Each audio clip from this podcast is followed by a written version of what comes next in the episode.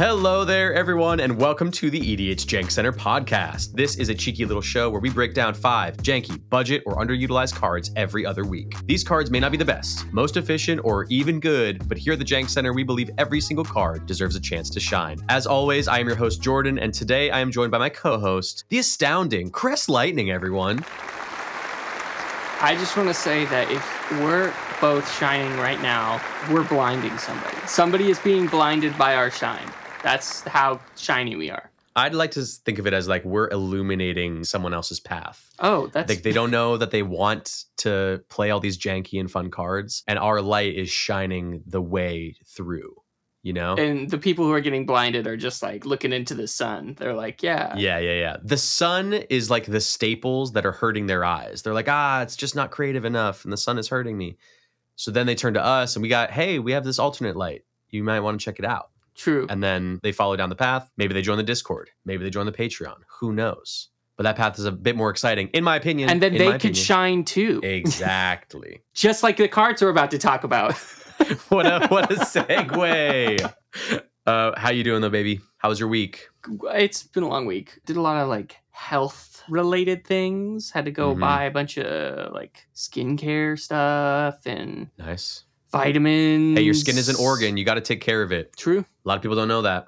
Your skin is an organ. That should be like MTG card. Uh, skin, creature type, organ. Oh my god. Or uh, no, no. What if skin was like an aura enchantment? An aura enchantment. Yeah. To put- yeah. Attach a skin to somebody.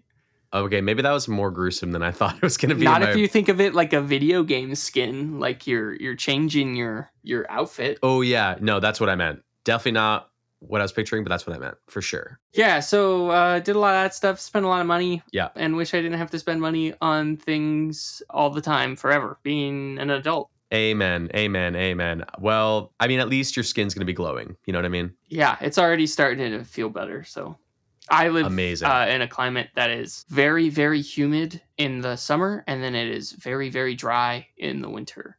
And so coming from a place that was dry all the time in LA to moving to here, I haven't quite, my skin hasn't quite gotten used to it yet. Do your lips chap? Are you one of those people who you always have to wear chapstick in the winter? Uh, not always. I'm so lucky. I feel like I never ever have to wear chapstick. Knock on wood. Oh, really? But I have never had that problem. I have lots of friends who do. Yeah, I uh sometimes uh they're dry, but if they're dry, I just put some chapstick on, right? Like, but it's not like all the time thing. I also don't go outside very often, Uh, fair, fair enough. so there's that. You know, it doesn't necessitate uh, putting chapstick on all the time. Fair enough. Fair Yeah, and and if we're out in the cold, I'm probably going to be pretty bundled up, so I'm Right. not going to be like with my mouth exposed. I'm going to probably be like bundled up. Yeah, Well, that's cute. That's cute. thanks. I appreciate that. I appreciate you calling me cute. You're you're pretty cute. You were away. I was away. I was away for three days. I went to Dallas with my dad and my brother. For those who don't know, I am very into football, American football. I watched the NFL with my dad pretty much every year ever since I was 11 or 12. And I'm a Seahawks fan. He's a Cowboys fan. And they played each other this week, this Thursday night. And my dad thought it would be really fun to go and watch the game in person. He had never been to Cowboy Stadium. So we flew. My brother came along. He's not necessarily like the biggest football fan, but he appreciates it and enjoys it uh, when he does watch it. So we just went and had a ball, had um, some amazing, amazing food in Dallas I believe that. genuinely like some really really awesome meals um, unforgettable meals for sure i had these five spiced duck curry noodles oh, what? at this restaurant called hawkers in deep ellum in texas in dallas they were spectacular i cannot stop thinking about them and I am really excited because a, good friend of ours is getting married next year in Dallas, and we'll get to go again. And I'm I'm excited for my friend. He's found love, and uh, that's all amazing. But also, whatever. I get to have the noodles again, which is great. I do want to talk about very briefly an encounter I had at the game. At, at any live sporting event, you're going to find like very loud, boisterous people. Sure. So I was like anticipating that. And I knew that going into Cowboy Stadium as a Seahawks fan was definitely going to be like, oh, eyes are going to be on me.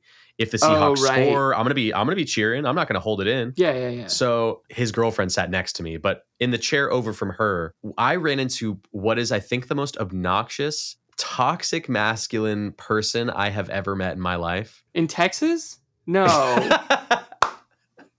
At a football stadium? My God. Just I, unbelievable.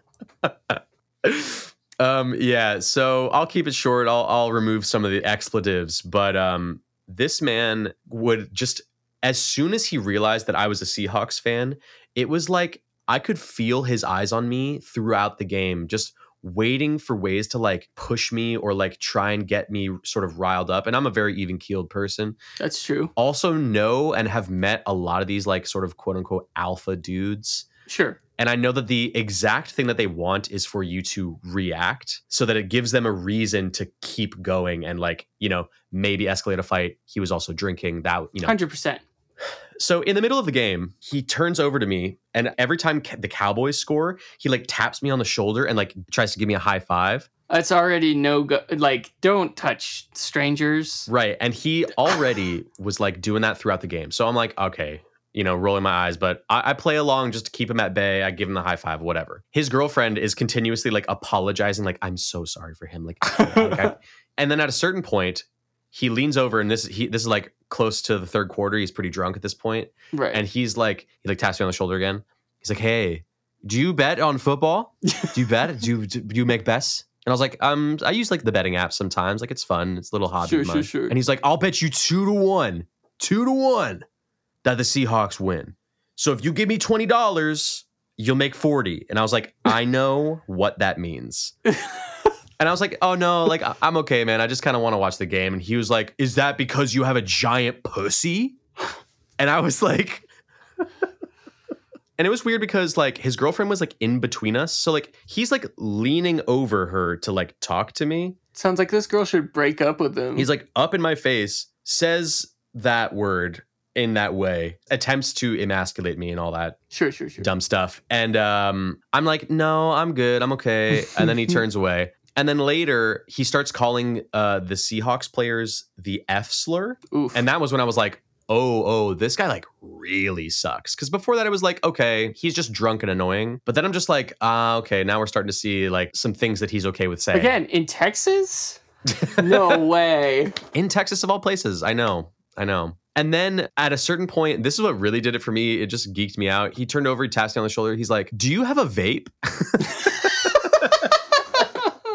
And I was like, you could not be any more on brand. And, anyways, he ends up really pissing his girlfriend off at a certain point, and she sort of leaves before him. And when he goes up to leave, I guess to go talk to her, the guys behind me tap me on the shoulder and they're like, hey, if you take a swing at him, we'll back you up.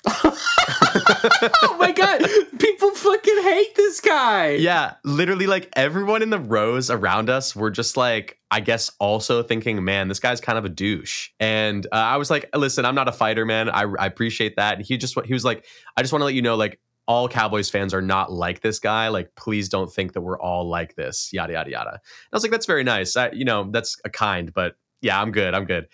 But yeah, it was like this guy was an NPC designed to disrupt my viewing experience. While I let it not bother me as much as possible, it was kind of annoying. That being said, it's now a funny story, and I just wanted to tell it live on the pod so that You people should could have know. switched places with your brother because I like can't imagine your brother even responding to a guy like that. I feel like my brother, he would have like ignored him a lot more than me.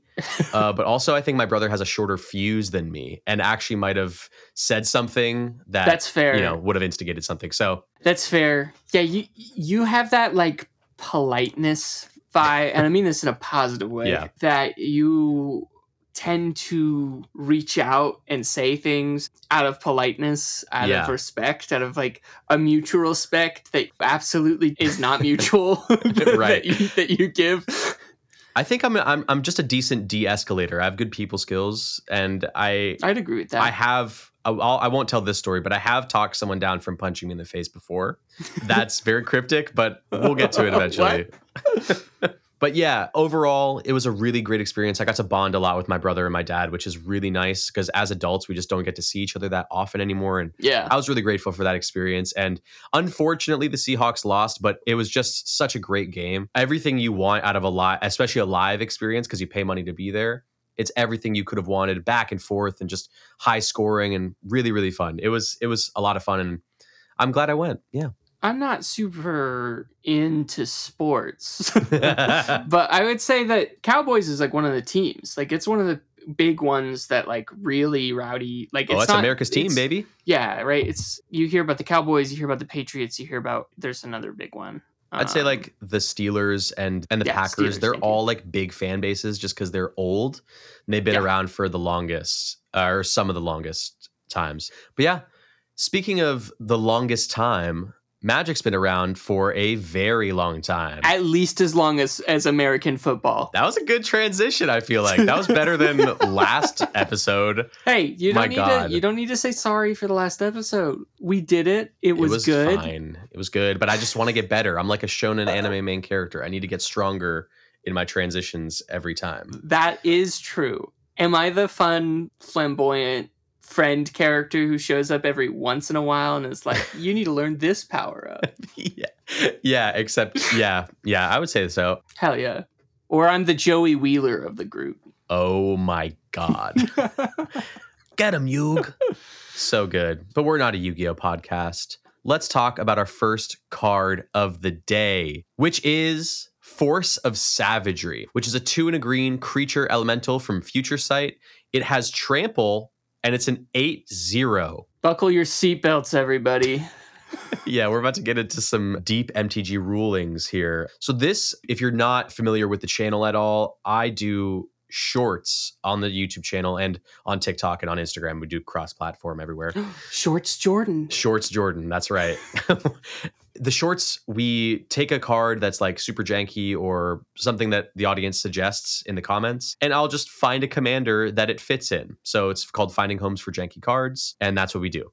And this is one of the most requested cards on the YouTube shorts. By the time this has come out, I have now done a video on this. But man, this was like so requested because people, I think, look at this and they just see that, that it has zero toughness and they're like, oh, yeah, no, it's like unplayable. You cannot possibly play this card because it would just die immediately. And I want to talk about the reasons why it would die immediately. What's Something okay? just clicked in my brain, and I'll talk about it after we talk about what it means to be an 8 0 card. Okay, But cool. something just made sense to me. For those who don't know, while I was just talking, Crest just like opened their it was like so wide and like surprised. I was like, "Oh my god, is something happening in their apartment?" Or anyways, I want to talk about this uh, real quick because for those who don't know, Force of Savagery, if you cast it and there's no way to buff before or as it enters, it will literally immediately die because any creature with zero toughness cannot exist on the battlefield. So you will play it, and then what's called a state based action will occur, and it will check the toughness of uh, the creature that just entered. And since Force of Savageries is at zero, it will immediately go to the graveyard, i.e., it will die. And you might be thinking, well, on the surface, this doesn't do much. However, A three drop with eight power is kind of ridiculous if it can get onto the board. Now, there are a few ways that you can get this to enter with a plus one plus one counter, like Chorus of the Conclave, for example, which is a four green, green, white, white. This is obviously a way overcosted way to do this. There's obviously other ways to do it. It says, as an additional cost to cast creature spells, you may pay any amount of mana. If you do, that creature enters the battlefield with that many additional plus one plus one counters on it. So if you're paying this effect and you're casting Force of Savagery, you will be able to put counters on it as it enters the battlefield before state based actions check its toughness. Same thing with Anthem effects. So if you have an enchantment on the battlefield that says all creatures get plus one plus one, Yeah, I was just about to ask that. So it will have it because creatures you control have that. always, exactly. right? It'll enter, it'll get the buff.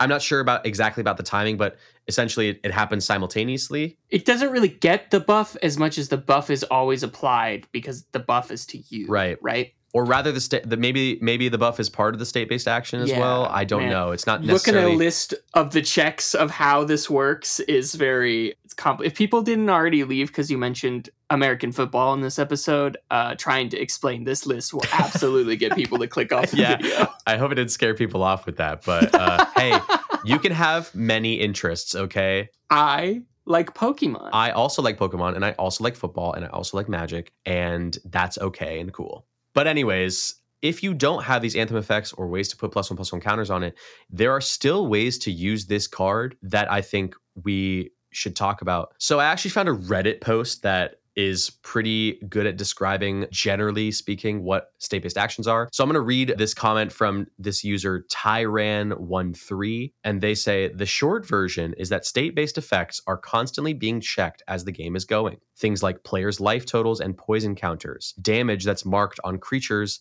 cards in the graveyard, and number of cards in hands. Anything that needs to know these things is constantly aware of them and can't be responded to. For example, you can't respond to being at zero or less life, you just lose. Right. So essentially, yeah, these are things that, like this toughness thing, this is a good point. You cannot respond to any of this. They don't go on the stack, they just happen. Um, and that's something that differentiates them from abilities that go on the stack and can be responded to, like activated abilities and triggered abilities.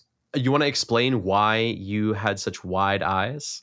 Oh, that's pretty much all I wanted to say about uh, state-based actions. Hopefully, that didn't confuse all of our listeners. Yeah, so I think the fact that this card is 8 0 is thematically really important to the card itself. I was trying to figure out what this card is because there's a quote on the card that's from Freyalise. And if you don't know who that is in Magic the Gathering, she's like a.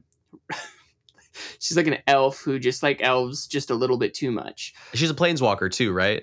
Yeah, I think she is a planeswalker. So this is during the time spiral block. This is from a set called.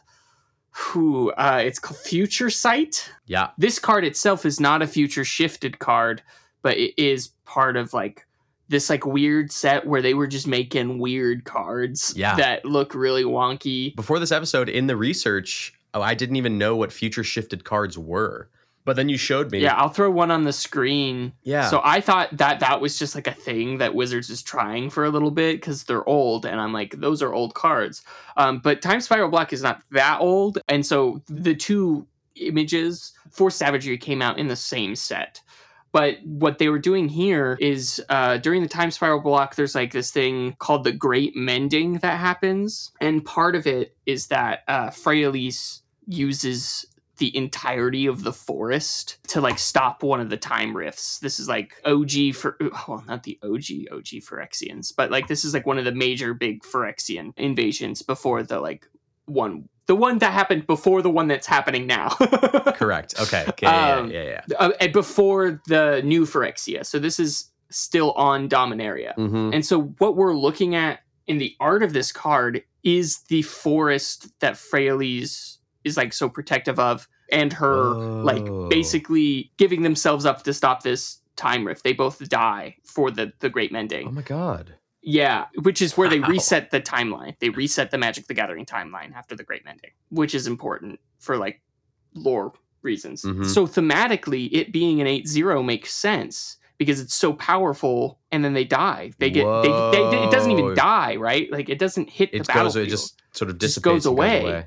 Because yeah. it's stopping the time rift. Wow, that's really cool. That's a great little design. And my brain just went uh, they- Yeah, that I- makes it's sense. the cra- it's what makes it's things like this that make magic so fun it's the flavor of like how they mesh mechanics to like with storyline. with with storytelling it's so Yeah. cool That is very cool. like flyers need other flyers to defend them because otherwise they're Mhm. just literally flying over the people on Mhm, the ground right like mhm. it's it's those kinds of things that how they mechanically function this it's it makes this game really cool You're really cool. And you know what else is really cool? This card synergy the next card with cards like what a transition. I want to mark that. That was a great transition too. Um, the last thing I want to talk about here is um, is the fact that this card also, um, if you don't want to keep it on the field, right, with anthem effects and plus one plus one counters, which it is very powerful if you do that, it becomes an eight one with tramp or a nine one if it's a plus one plus one counter. With trample, you can buff it up. It comes down for three mana. Like it's just generally pretty good if you have Mhm. the setup for it. But also, this is very, very fun to use in sort of graveyard shenanigans. Specifically, though, I want to talk about its synergy with like Kresh the Bloodbraided. yeah Kresh the Bloodbraided is two black, red, green legendary creature, human warrior. Whenever another creature dies, whether it's yours or your opponent's, you may put X plus one plus one counters on Kresh the Bloodbraided, where X is that creature's power, and it starts out as a 3 3. So if you've been paying attention so far, you could follow that Force of Savagery in a Kresh the Bloodbraided deck is a three mana target creature gets plus eight, plus eight, plus one plus one counters. yeah that's pretty that's pretty Yeah. solid Uh, that immediately turns Kresh into an 11 11 for three mana and give him double strike, and then he's immediately lethal commander damage. Right. That's just one of many synergies that Force of Savagery has. Anything that cares about creatures dying will love this card. In my short about this, I talked about its synergy with Dritz Do Erden or Drizzt Do'Urden or I don't know. I still don't know exactly how to pronounce it. I, I just know that in that video, I got flamed on the internet for how I pronounced uh, Drizzt's name. I don't even know. Dritz Do Erden. It's that one card from like Adventures in the Forgotten Realms. He's like a very popular D and D character, and I've only played one game Sure. of D and D in my life, and it was not with those characters. So, Also same. anyways, I think that puts a little cap on Force of Savagery. Uh, it is also under a dollar, so it makes it an excellent budget selection if you want to get funky for under a dollar. Um, but let's move on to our next card of the day, which is Precognition. Old cards, old cards, old cards. It is a four and a blue enchantment. It, this one is from Tempest. It says during your upkeep, you may look at the top card of target opponent's library. You may then put that card on the bottom of his or her library. Reverse scry. Yeah, yeah, basically. Um, I think this card is super fun and sneaky and low stakes enough to go under the radar and skirt any removal because this kind of card has an effect that can alter games. Yeah. So if someone's scried and kept a card on top and you have this card, you can take a look and send it to the bottom and completely disrupt your opponent's entire game plan. I don't think so. Exactly. And I think that, that is an extremely powerful effect because it affects the future of the game as well. yeah. Not just in the moment, but the entire plan for your opponents and their opponents all changes by shifting cards around. One could say you future shifted their plan. Nice. Little tie into the first card. Look at us doing callbacks. We're professional podcasters now. Little time spiral back to the first card. oh my God. I could go all night. One could also call Force of Savagery a Tempest because this card's also That's true. Anyways someone pointed this out to me in the discord and i just thought it was super fun and i i know that it's it's five mana so yeah it's a bit overcosted for what it does but i think that again there's ways to discount that and you also get a scry every turn. yeah this effect is fun enough and effective enough i think to warrant running it not even in just budget builds but cards that care about manipulating the top of your library or opponent's libraries i think this is thematic enough and synergistic enough to to make it in there Yeah. also, I wanted to talk about if you can make copies of this with things like Mirrormade. And again, this is in blue. And if you're running blue, there's plenty of ways to copy stuff. Um, Mirrormade is an enchantment that comes in and can enter as a copy of any enchantment or creature on the battlefield.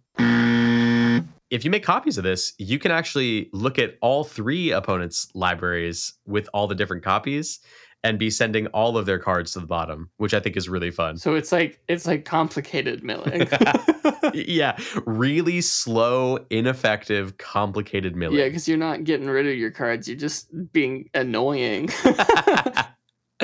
and I, I also think this has a really good political angle because again it's not milling it's very selective it's singular so if someone wants to keep their card on top they can make a deal with you Yeah. if they have something powerful you could be like listen i know what you're going to do um, and i'll let you do it if you do xyz for me I I mean, obviously, there's plenty of ways to go about that, and I think make some really good deals with your for yourself. And my last thing I kind of want to talk about with this card is the synergies it has with a card like Griptide. Now, Griptide is a three and a blue instant. It says put target creature on top of its owner's library. So, what you can do is cast something like Griptide that returns a creature to the top of its opponent's library. Hmm. And then, like before your turn, like in response to their end step or something, if it's a problem creature you don't want to deal with, then with precognition, you can use that upkeep trigger to send that creature to the bottom of your opponent's library, which I think is a really fun and hilarious way to remove a creature because it's like, no, it's not dead. You can still have it. It's just you got to go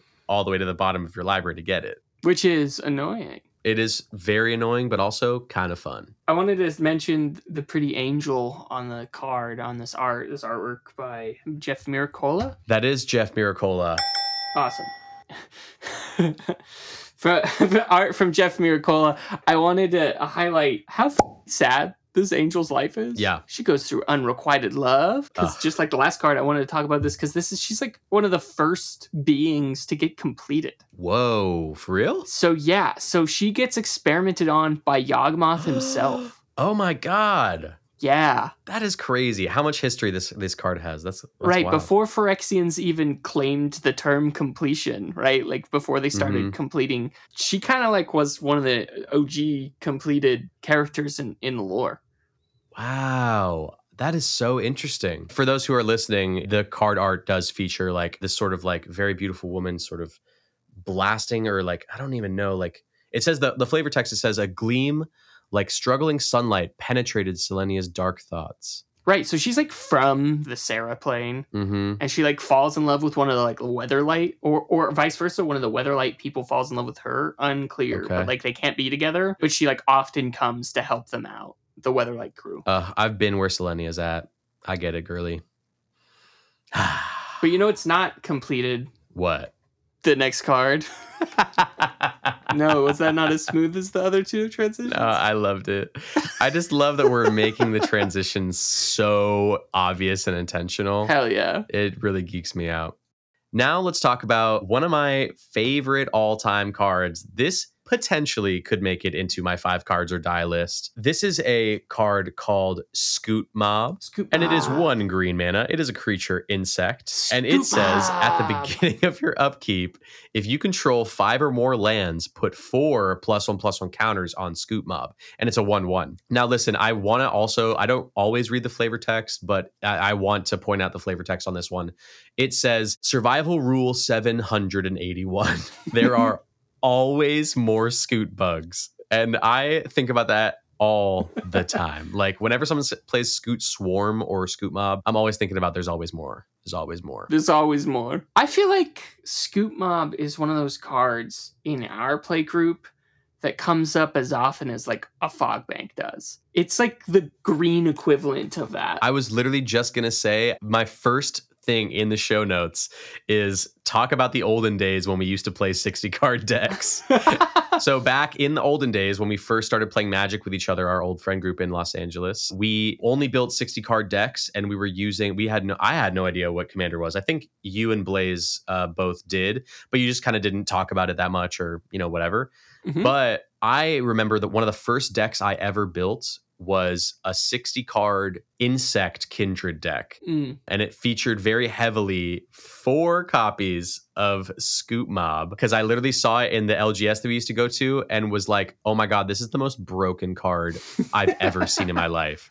Four plus one plus one counters on my upkeep, and all I need are five lands. Like, that's amazing. And this was a powerhouse for a while. And also, like, in our play group, whenever it came down, everyone was kind of making jokes and laughing and having a good time. And so I always think very fondly of this card. Right. And low key, it became part of my identity for a while back then. yeah, it's one of those things that I think like Fogbank, it appears to be just like really, really good. Like there's ways to deal with it, but it's not it's not so good that it's like hmm horrible and even in like token decks where you're just like making a bunch of scute mobs all the time you know when you're copying scute mobs over and just there's always more scute bugs right scute swarm i think does that right it creates more Yeah, Scute Swarm is the one that goes exponential. It creates copies of itself, which excellent flavor for that card Yeah. specifically too. But that's like that's a very powerful card. We wouldn't necessarily normally talk about it on here, but that is an amazing card, right? there. right but i think scute mob is just like yeah that's pretty good okay cool we'll let it power up once and then we'll take care of it it's not worth Yeah. hitting it as a 1-1 and then the next turn it's a And no keywords, by the way. Like there's no evasion, no trample, no nothing. So I think it can very easily fly under the radar. And it can be one of those things where you hold up interaction, maybe something that gives it trample or double strike or unblockable in your hand Right. and swing at someone. They, they think it's harmless because they can just chump block it, but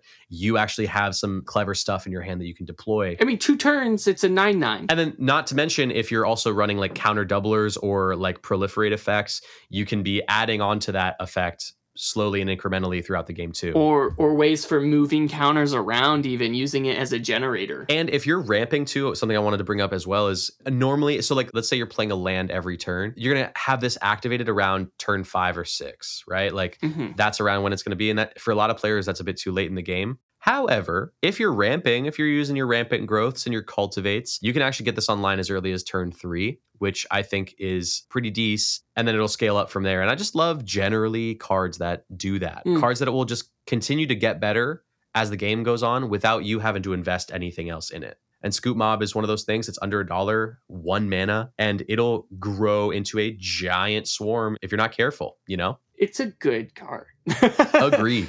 Agreed. it's a good card but it's not too busted right like you can take care of it if you really wanted to i like cards that are fun i just give me more fun cards to play with in commander exact wizards. give us more fun cards. Uh, Yeah, I know you come up with millions of billions of ideas all the time. I want more Scute. Where's the Scute commander? Oh, yes. That's actually a great idea because I was going to say, I just want a proper insect typal commander or multiple Yeah. of them because what we have now, it's like there's one, uh, there's Blex, Vexing Pest, and there's also, oh, there's another Golgari one, but there's another one that's also Jund. But again, I just, they're not exactly what I want. And what I want is just like insect token specifically Mhm. and also like go wide and go tall insects. I think that would just be a like really fun like build. specifically designed for like insects, as opposed to whatever the, the those specific commanders do and revolving around the exactly. I just yeah, just like a general thing that I can sort of slam a bunch of my favorite insects in and have it be like generally pretty good and fun. Also, like the flavor text here is just iconic. It's such a fun little card and it's golden. I wonder though, is, are there any more survival rules in the flavor text? I think if there aren't, that would be really fun to explore too. oh, by Zerdy. I don't know. I didn't look that part up. I wanted to talk about how Zo- Scute bugs are only on Zendikar. They're like a pest on Zendikar. yeah, they're only on Zendikar. There's only this card in Scute Swarm, and both are from Zendikar sets. Yeah, fair enough. Yeah, that's right. That's right. Yeah, Zendikar Rising. I forgot about that set. I remember when Scute Swarm first came on the scene and it like broke MTG Arena because people were like doing the, you know, infinite things with it, exponentially multiplying the Scute Swarms. And at a certain point, Arena would just kind of crash. I remember that. Poor little computer. yeah, literally. they don't have brains like we do. That is true. Shouldn't do that to computers. All right, let's uh let's let's get away from these bugs. They're kind of making me itch a little bit. One could say you could use this next card to do just that.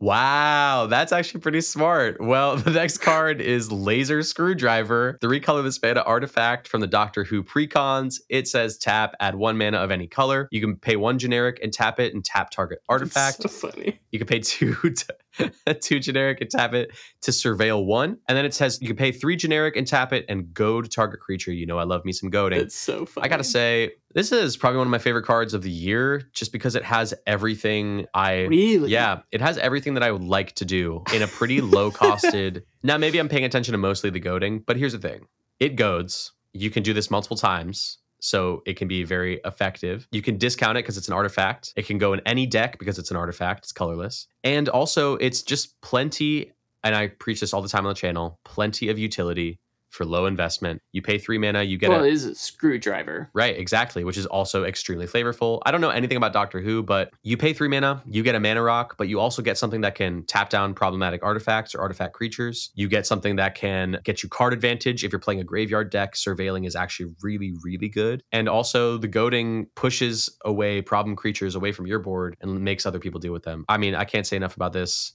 It's 35 cents currently at the time of recording. So it's great for budget builds. I love it. I think there's another screwdriver in the set as well that does like it's like a similar thing. But here, go ahead. Tell me about I Doctor will Who. explain. I'm not a Doctor Who expert, so all of you Doctor Who experts scream at me if I mess any of this up because I only watched the like really the David Tennant era. He's the tenth Doctor. The Doctor like reincarnates. It's what it's like one of the abilities of things called Time Lords, which is what the Doctor is.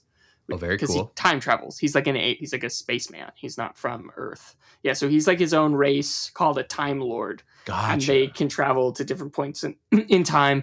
But there was like a time war oh, at some point between Okay. the old and the new Doctor Who. There's like a big gap where Doctor Who was not being made. And Mhm. so there's like, you know, the new is from like nine on to we're on 15, four- 14, 15, I think, right now. So the Doctor is the main character, the main Time Lord man Mhm. uh, or woman. They're different people every time. And so the doctor has a, just a Deus Ex Machina utility device called the sonic screwdriver. Okay. And it uses sonic waves to sort of just like make electronics do stuff or to like wiggle uh, a lock so that it like will can, he can like unlock doors and stuff. oh, nice, nice. This is the screwdriver of basically like the evil doctor doctor who is called the Master. Ah, okay, okay. And so this is they use the laser screwdriver, which is uses laser technology. And get this, I don't know how accurate this statement is, but this is what I was reading on the wiki.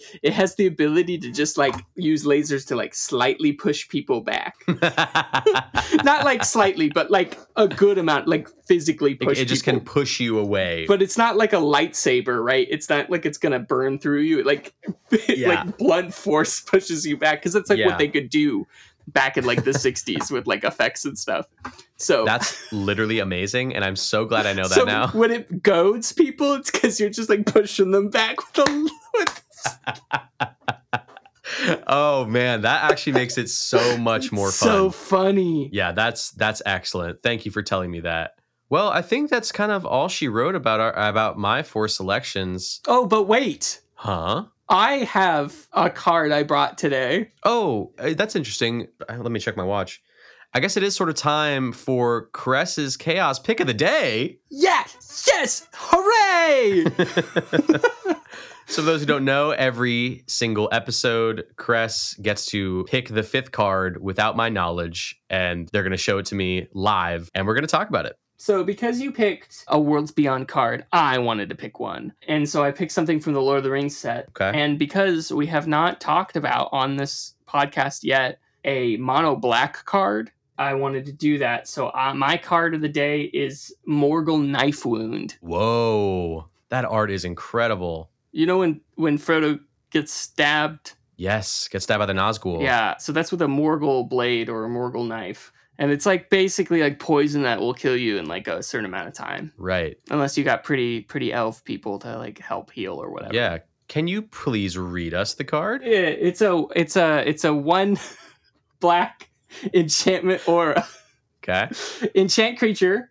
Enchanted creature gets minus three minus zero and has at the beginning of your upkeep exile this creature unless you pay two life. Ooh, ooh. I like this ability a lot. I think for a common I card, I love this. it's like a fun game piece. It's again one of those pieces that's not too like it's not a game winning card, but like it really Yeah. puts people up against the wall. It says, "Hey, if you want your creature, you got to pay for it." Mm-hmm. It does the minus 3, but if you're using this on like a bigger card that the minus 3 is not really effective for, they still have to pay to keep their creature. Exactly. Exactly. I really like that. I really like a taxing politic on the table. I really like that element of choice, right? Like um, Monarch is one of my favorite mechanics. So this is not that, but this is a tax. And uh, I, I like, you know, you want to keep the biggest creature on the board, just pay two life for it. That's all you got to do. Yeah, and I, I enjoy this honestly on cards that aren't someone's commander that Mhm. are powerful or important for their game plan. Just, just simply because if they choose to exile with this card a commander, they can just send it back to the command zone. Right. But like if it's like um like a giant creature, like I don't know, something that's getting them a lot of value. Uh, there's a new dragon dinosaur in the new Caverns of Ixalan set that's very, very powerful. I would probably put this on that card just because, okay, you want to keep accruing value, you're going to have to pay taxes for it. right, exactly. Or at least pay a little bit of life. Because another thing that I like about this card, and I'm like thinking about what decks I'm going to put it in, I'm literally probably going to order it after this. yeah, it's so cool. It's very, very good. Is that it's taxation, but it's not oppressive, wherein your opponents can't play their cards or not do stuff. hmm This also doesn't even like tap down the creature. Like it still can exist as a creature and still do its thing, but you just have to start to slowly drain yourself if you want to keep it on the board. Otherwise, you lose it. Right. So, in which case, you're either paying two mana for an immediate exile removal spell, which is pretty good, especially a mono black, or you are getting a long term life drain card, Right. which I think is excellent. A- absolutely excellent. I love this card. I th- I think it's so fun. I think the the you know a lot of taxing cards have to do with mana, right, which affects how you play the game. But this is affecting board state, and again, I like what affects board state a whole lot more in terms of uh, manipulation and control. I think affecting the board state is what's the most interesting when playing a game. Yeah. And this is just one of those things. Again, it's not you know it's not going to save the day, but you know even if you were going to use it on a you know, let's say a commander, uh, it could prevent you from taking lethal from a commander, Mm-hmm. right? It's not 100%. instant speed, so uh, whatever. But Yeah, that minus three, minus zeros can be way more effective than people think. Right, right. But if a commander has been, let's say, collecting tokens or counters or whatever, and is, is reaching the, the scary 20, you know, the 21 number, you put this on that, and then it goes, okay, I can either pay and then wait another turn to accrue more counters or whatever. Or I can, you know, like there's still situations where this can work, even even if the person just sends their, uh, you know, they're, it might be easier, but that at least saves you a turn. Whereas this can also effectively just be like something you've done to sort of like, you know, you're not the enemy with this card. You're helping the table most of the time against something Right. big. As a player, I think that having cards like that in your arsenal is sometimes better. Than just an outright board wipe or removal or single target removal. Exactly. Sure. Because with outright board wipe removal, you have that risk of becoming the next big target. exactly. And I think something like this could potentially, depending on who you're playing with, right? There are some players who are like, you did something to me, so now you get something back. But this is not that big of a deal Yeah. that, uh, you know, in a game, it might be that thing that is the difference between them swinging at everything at you hmm versus just like being slightly irritated at you. Yeah. I think this is an excellent selection. Uh, This is a, a card that you, I'm glad you've brought into my uh, into my scope. So thank you for that lovely selection, my friend. Oh that was well, amazing. uh, if we want to talk more about Lord of the Rings cards, I could bring a Lord of the Rings card every crest at crest of the day. If we want, do we want to do crest picks that are only Lord of the Rings? then it wouldn't truly be chaos because I'd know that it would be from something. oh, dang it! You're right. You can you could do it for the next one too if you I'll want. do whatever I want. That's also true. Well, that does it for our five cards. And now we are going to move on to our Discord poll of the week. If you don't know, every week we put a poll in our Discord and we poll people about various topics of MTG and we just look at the stats, have a chat about them. And this week's poll is how many colors do you prefer to build decks with? And then so we had monocolor, two color, three color, four color, WUBRG, which is five color, and zero for colorless. And people could just sort of pick the numbers of colors that they like to build with. I don't think it's surprising, really, at all. Yeah, let's let's Right, like- let's talk about the stats here. In first place, we have three colors with 41.41% of the vote. That's wild. There's also 41 people who voted for this. So that's really crazy of a number. that is nuts. just to go on into it, we do get a lot of people who interact. 41 is like for just one of these six options. It's like, Yeah, that's correct. come join the polls. Yeah, I guess all of these numbers actually line up with the amount of people, all the percentages line up with the amount of people who voted. So does that mean we have exactly 100 people who voted? Exactly 100 people. I'm not good at math. That must mean exactly 100 people participated in this poll. That's nuts. That's so cool. So yeah, three colors. I think obviously it just indicates that people love to get really creative. Access to three colors means that you have access to a lot of different cards that can help buoy a strategy that normally would not succeed as well or have not as much support in two colors or monocolor. So that tracks. I think just having the versatility is something that people care about, right? Like, Definitely. I think ha- making a monocolored deck is very fun, but I think it's very challenging. And I don't think most de- uh, most people who play the game are like I would consider you like an avid deck builder, right? Like Yeah. somebody who enjoys that. I don't think everybody who plays the game necessarily likes that. There's nothing wrong with just going on to you know EDHREC and and loading Sure. something up and then and then just getting the cards. And you and I like to build decks for different reasons, right? Completely. exactly. But I do think that when it comes to two to three colors, right, that's like the perfect amount. When you get higher than that, you have to really th- start to think about mana bases. And when you get lower than that, you have to, you're really confined to a specific type of gameplay. For sure. I was going to say it. one of the main comments off the uh, the poll here is by one of the users, King Fire, and they said, "I think three is the perfect place to give good deck building variants and doesn't push you into as many specific play lines," which is basically exactly what you said. It's just Right. the color combination that allows the most creativity in deck building and variance in deck building. So in there, you're going to find, I think, the mo- the majority of folks because Right. of that. But yeah, and afterwards we have, I think it fall, it sort of tracks after this. We have two color at 37%.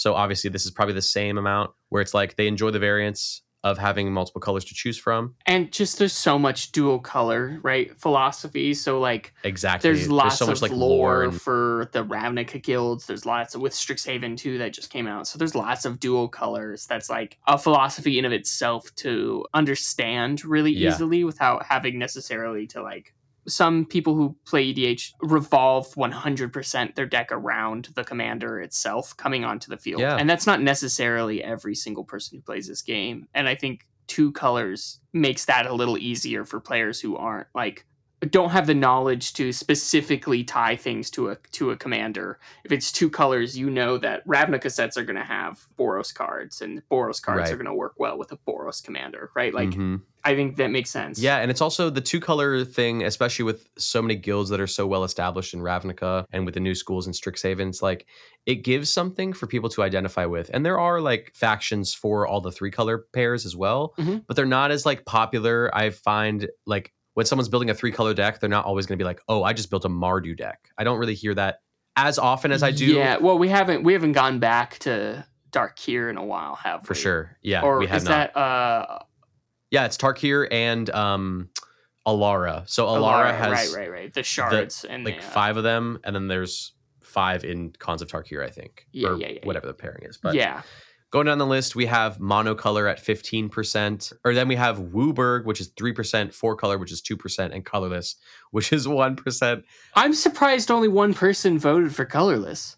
Like truly, that's uh, like Really? what I mean. Some people love Eldrazi. Some people love. I think though that the artifact, like the the sub the deck subtype itself of like Eldrazi Kindred or artifact shenanigans, Mhm. typically they'll just want the access to more support, which is found in the color pie rather than the colorless. yeah, you're right. Unfortunately, we just don't have a lot of options for commanders in colorless. Like it's just not that many. We've had them a few, like a few new ones in the in the past like six months or so that have given us some options, but again, it's not as deep or rich of a pool as even a mono red artifact deck. A lot of people are going to go for that. I'd either like to see some sort of like new color, antimatter color, or uh, some more colorless love to represent either or. I, I think the pie isn't getting stale. I just think for this new set of stuff that's very wacky, I think it's missing some sort of wacky element um, to sort of upset uh, the nature of the game. I think that we need a bit more four color commanders or like because I feel like people would love that if there were the option if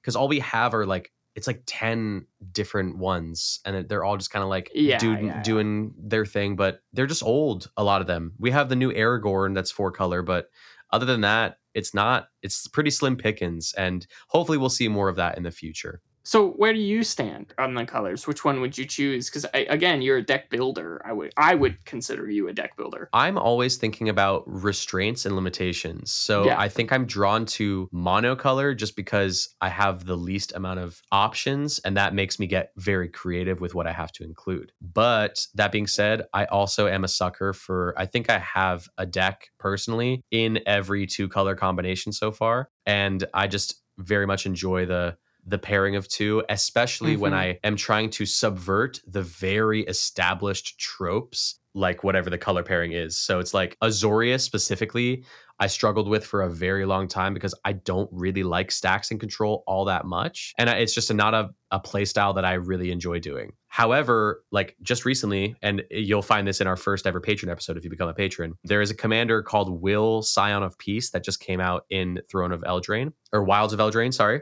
And it's a white blue commander, but it cares about casting big spells, which you could take in multiple directions. You could take it in a spell slinging direction with large X spells or things like that, or you could take it in a big chunky boy direction, which is you know, big stompy creatures. That's not blue and white, but there's tons of really awesome big stompy creatures in blue and white, and I saw that as an opportunity to like sort of subvert that color pairing, and I like the ability to subvert. So I'd say monocolor first because the restrictions, but two color just because I can subvert a lot of things as a deck builder, and that's very creatively engaging. Yeah, I I put uh, three colors. I like the versatility. I like. I tend to play Sultai if I can. That's like my favorite. Yeah. But also, uh, what's what's the what's the Abzan? Is that the black white? Yeah, black, white, green is Abzan. It's very yeah. fun to play in as well. Because I I'm a theme deck builder. I like flavor. If you didn't know, vibe Right. from from the vibes of this podcast today. Our resident Uh, flavor expert. I oh I wouldn't call me an expert, uh, uh, but uh, I would say that Flavor person. I, I care about that first and foremost. So I'm I'm picking things that intuitively feel like they match. I often have friends in our play group who be like, because I'll surprise myself when I'm playing with a deck. I'll be like, oh, I put this card in here, and they'll be like, you built the deck. How do you not remember that? And I was like, I don't know. I was just throwing. I was Right. just throwing stuff together um, that that vibed. I'm all Right. about the vibes of my deck, and I think playing with three colors, you restrain to sort of like. I, I tend to lean towards like making tribal focused decks or making like uh you know not something like an ally deck that or a warrior deck that's like Right. there's like a billion of them and they all kind of synergize but like something like i was trying to make a, uh what's that one was it command masters i can't remember the like lizard guy who like self-destructs one of the uh what is he called Viashino. the Viashino. I was trying to make just like a, I think a red, green, black Viashino, and I was just trying to make a full Viashino and just like trying to find more cards that weren't just like red Viashino was very challenging and like fun to like try to find. So that's kind of like where I lean. I always find that like Yeah. the three color commanders from those command oriented sets or commander decks Mhm. that they release, I just like how do I look at this from like a theme deck using all of Magic's right? Like, because when they build decks for balance, they can choose what they want to pr- reprint. Yeah, from the entirety of the legacy, but they're also trying to like keep things somewhat relevant, maybe to like a theme of a set that came out. Especially now that they do command decks that are based off of the sets. Right. But it's like, yeah, how can I do that, but also getting to use all of these old classic cards as well? Amazing. Well, that's kind of does it for our poll of the week. Let's move on to our last segment of the pod, which is our patron question of the week. So, if you're not aware, we have also a beautiful little Patreon, which we'll talk about at the end of the episode. But if you're at a certain tier of our Patreon, you get to ask us questions that we can answer on the podcast. And our patron question for this week comes from user Jacuzzi. Thank you, Jacuzzi. Thank you for being a patron. You're amazing. They ask, Where do babies come from? Just kidding. They then said, Really, what creature tribe, typal, kindred do you wish had more support or a dedicated commander for? Mm. And that this made me think because there's actually quite a lot of like creature types where I'm like, I would love more of this. So, like, you know, the weird ones like rabbits and eels and things that only have like, you know, two or three cards, I'm sure. For mine, I think Cyclops would be a really, really cool creature type to invest in because there's only about 32 Cyclops creature cards throughout the entirety of Magic's history. There are some synergies, but they all kind of do different things. And I would love to just see them really dedicate time to like what a Cyclops can do in context of like the game and how that would manifest as a as mechanics, you know? Yeah, as a Cyclops focused mechanic. Exactly. And that would be really cool to see a commander to sort of built around that. Maybe it's mono red because a lot of them are in red. There's also the very popular, uh, the most popular is Babori, Borbori Gig. Oh my gosh.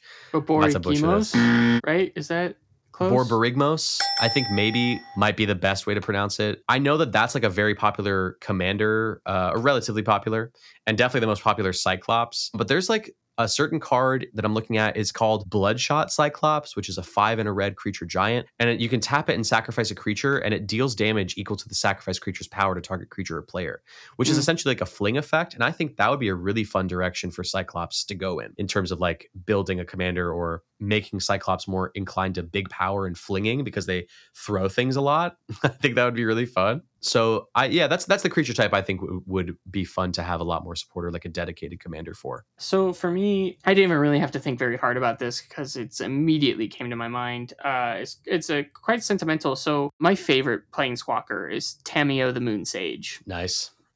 because it was the first planeswalker I ever pulled from a pack, and so that led me to down the path of liking mono blue and everything like that. Like that card itself is like a, a good staple of my magic journey starting out. So I wanted more Moonfolk, and they are only in Kamigawa. There's only about 20 something cards that are Moonfolk, Yeah, and we got a good chunk of them in this last set. that's true. That is true. So there were even less before that. Right. And other than Kotori, who is a commander for that vehicle deck, they're all mono blue. Yeah. And look, I don't mind all mono blue, but I want to. Moonfolk are like, as far as I can tell, just a race as much as any other race in the Magic the Gathering universe, right? Viashino, Vedalken Vedalken, or whatever.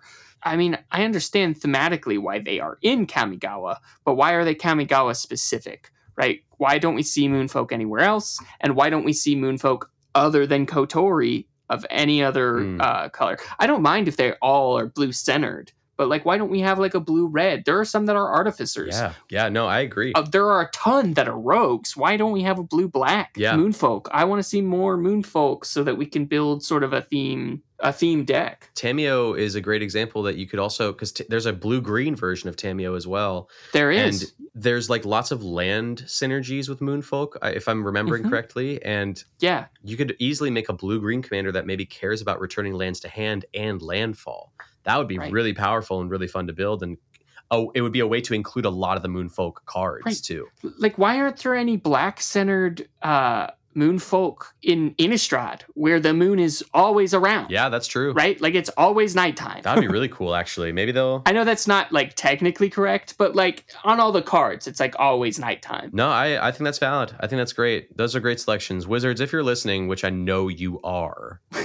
all of you wizards the ones on the coast Yeah, the ones on the coast. Please print some cool Moonfolk and Cyclops cards. Please, oh me, please, oh please. please. or moonfolk cyclops And I wanted to thank Jacuzzi again for doing that patron question. And that brings us kind of to the end of the podcast, everyone. um, and I just want to say, plug Now I gotta pull plug, plug plug plug plug plug and plug. now we're gonna plug all of our stuff. So if you enjoyed this content, guys, if you if you really want to uh, be a part of this community, you can hop in the EDH Jank Center Discord. i know i did Yes, you did. And now you're a mod, and it's fun and it's great. Um, The EDH Jank Center Discord is a public Discord of a bunch of people who love budget, janky, underutilized cards. Like, like the reason you're here probably is because you're into that stuff. So we talk about sets and spoilers, cards, everything and anything under the MTG sun. We also host monthly giveaways, guys, of fun MTG product every single month. You do not have to be a patron to be a part of these giveaways. You just have to join the Discord and like the posts whenever we do the giveaways every month. Also, though, if you do want to support all the fun stuff we do here at the Jank Center, including the podcast, short form videos, the Discord, and our monthly giveaways, make sure to check out our Patreon. So the Patreon's got four awesome tiers: a one dollar tier that gets you an extra entry in the giveaways every single month in the Discord. At the three dollar tier, you get extra entries plus the ability to ask us questions that we answer live on the pod. At the ten dollar tier, you get everything plus an extra episode of the podcast every single month. And these episodes will center around Crest and I building a specific commander that you get to choose and we'll be discussing five cards we want to highlight from each of those builds. And you'll get to receive the exclusive deck lists for both decks that are built on the pod. Also, and finally, for our big spenders slash people who really love us and want to support us a ton, you can join the $25 tier wherein you get all the aforementioned stuff as well as the chance to be a guest on our five cards or die series that happens every other month. And don't forget to subscribe to the YouTube folks, follow the Instagram, TikTok, all that good stuff, and make sure to leave a five star review of this podcast. It really helps us a ton. And I know that I just said a ton of words all at once. Cress, you have anything left to say? But if you do all of that, I'll give you a big virtual hug. That's really valuable. That's at least a thousand dollars worth of hug right there. So please do that, guys. And uh, that after, after that, I, I don't know. I don't think we got to go. I guess Yeah, how are you feeling? feel feel pretty good. Okay. But I guess I can't really leave without saying, remember, kiddos, the spirit of the format is the gathering. there it is. Hopefully that didn't peak. It's fine if it peaks. That'll be funny.